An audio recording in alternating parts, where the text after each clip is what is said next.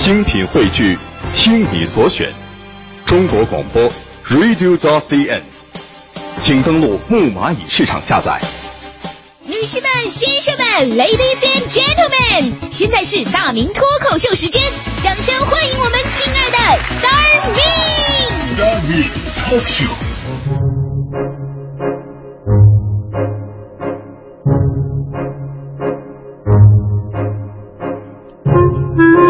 来到今天的大明脱口秀，我是大明。呃，我们身边呢总有很多特别奇怪的人，呃，怎么奇怪呢？你比方说我吧，我身边就有这样的人，不吃羊肉，但是吃羊肉串；不吃牛肉，但是吃牛排；不喜欢唱歌，但是就爱去 KTV；不喜欢汽车，但我就爱逛车展。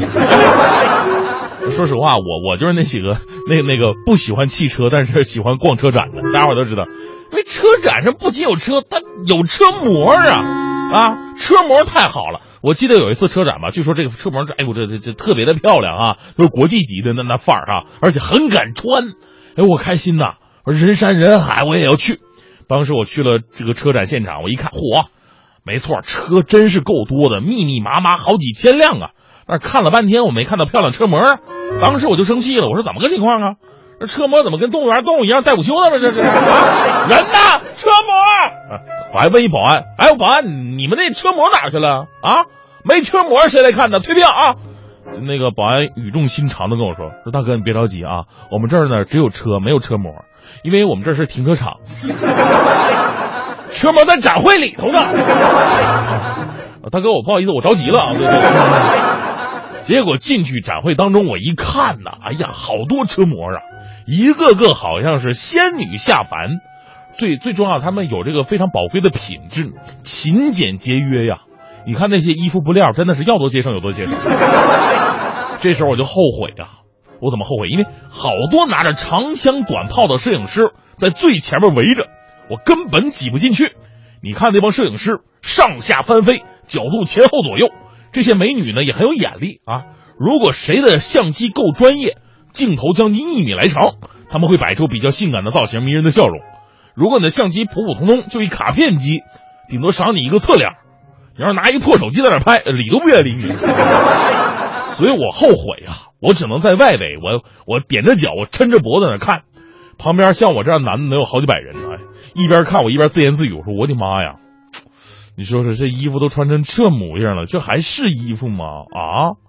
就我旁边站着有一男的，一边流口水，还一边跟我搭话，说：“哥们，你说的对，自从我断奶以后吧，我就没有见过穿成这样的。断断了。一直以来呢，车模就是咱们这个车展上最主要的元素，风头甚至盖过汽车了。相当一部分人去看车展，看的本来就不是汽车，而是美女。”而车展主办方和各个展商啊，也正是看中了这一点，几乎每一届车展都会打美女牌，而且暴露是一个永恒的卖点。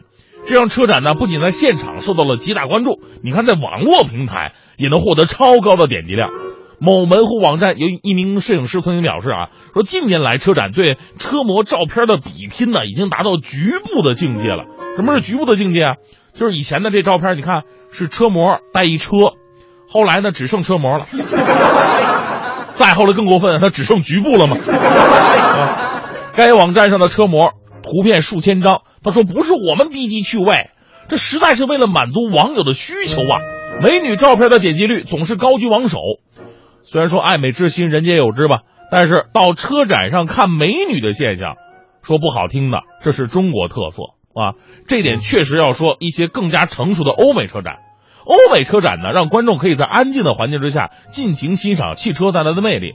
比方说，在美国嘛，美国一般都是一大家子来参观车展啊。展方的重点呢，就是让汽车品牌走进人们的日常生活，把老老少少都吸引住，达到宣传汽车理念、普及汽车知识以及娱乐大众的目的。所以呢，除了产品本身，车模就是美国的这个车模非常克制，更多的是充当讲解员的职能，而我们国内的车模完全不一样。为了单纯的吸引大众眼球，咱们的车模呢，都是服装模特或者平面模特。就算咱们国内举办过一些车模大赛，参加的呢，仍然都是什么服装模特和平面模特为主，不是那种就是高素质的汽车讲解员，所以呢，给人造成这样一种错觉。国外的车模理念是，像我这样的女人才能开这样的车，而国内的车模理念是，开这样的车才能找到像我这样的女人。据福布斯报道啊。说这个美国底特底特律车展呢，也一度用美女车模作为呃吸引眼球的这个一个点啊。比方说这个菲亚特公司车模呢就是选美冠军，但是当时英国卫报就对这个表示质问了，说为什么有些车展还在用女车模吸引眼球呢？紧接着，呃，环球邮报回应说了，说在汽车这个男性占主导的领域，车展当中的车模似乎是销售工具。不过呢，紧接着又表示了，说车模对于吸引潜在买车者的购车热情的确起到过积极作用，但在发达国家，对不起，这招已经过气了。所以呢，如今的欧美车展日益成为单纯的业内交流活动，回归了新车发布、啊消费者评价调查、经销商洽谈等原始功能。呃，端庄又有经验的销售人员呢，比车模更能凸显车的本质。而我们大多数车展呢，却还停留在不看车只看肉的赚吆喝的初级阶段。不过需要表扬的是什么呢？这两天不是刚刚开始这个上海车展吗？上海车展已经是取消车模了，取而代之的呢是这帮漂亮的姑娘们穿着得体来充当销售和讲解员。虽然咱们媒体啊评论说他们在知识结构啊和对车的这个专业性能上啊了解还差了那么一点点，不过已经是个巨大的进步了。那有人担心说少了肉，那人还会多吗？哎，答案是少了肉，人还是多的。啊，只是狼少了而已。据说呢，上海这次车展跟往届最大的区别是什么呀？就是那些拿着长枪短炮的人明显减少了。所以说，你想想，搞摄影的到底有几个是目的单纯？其实我觉得呀，车模可以有，但是呢，一定要符合汽车本身的气质和特色，而且呢，可以找各行各业的杰出人士来帮着站台。不一定说，哎呦，我长得多漂亮，我多敢露，我我就站台，这是我车模。其实气质才是最重要的，因为拥有不同的人生经历，才能凸显汽车本身的文化和内涵。所以在这里，我跟大家伙透露个秘密啊，我们欢欢同学啊，黄欢，呃，今年非常幸运，呃，因为在工作上业绩非常突出，还有本人的气质和修养啊，非常杰出，呃，已经被咱们的某一个车商给看中了。在今年的北京国际车展上，我们将会看到咱们欢欢为车展这个站台讲解的身影。作为搭档，我说实话，我特别自豪。呃，届时咱们快乐早点到呢，也会组织听众，呃，给我们欢姐去摇旗呐喊啊！到时候大家伙儿如果能给欢姐面子的话呢，订个一两辆的，这个更好啊！啊，问问那个车展哪哪个车商？呃，记住了啊，那个欢欢那个展位的名字，那车商的名字是昌平农用拖拉机。哎呀，这气质特别的符合咱这个。大伙儿别看不起拖拉机，人拖拉机具备了名车一切素质。你看造型独特，敞篷大排量，越野性能特别好，成天都在野地里跑嘛。这个。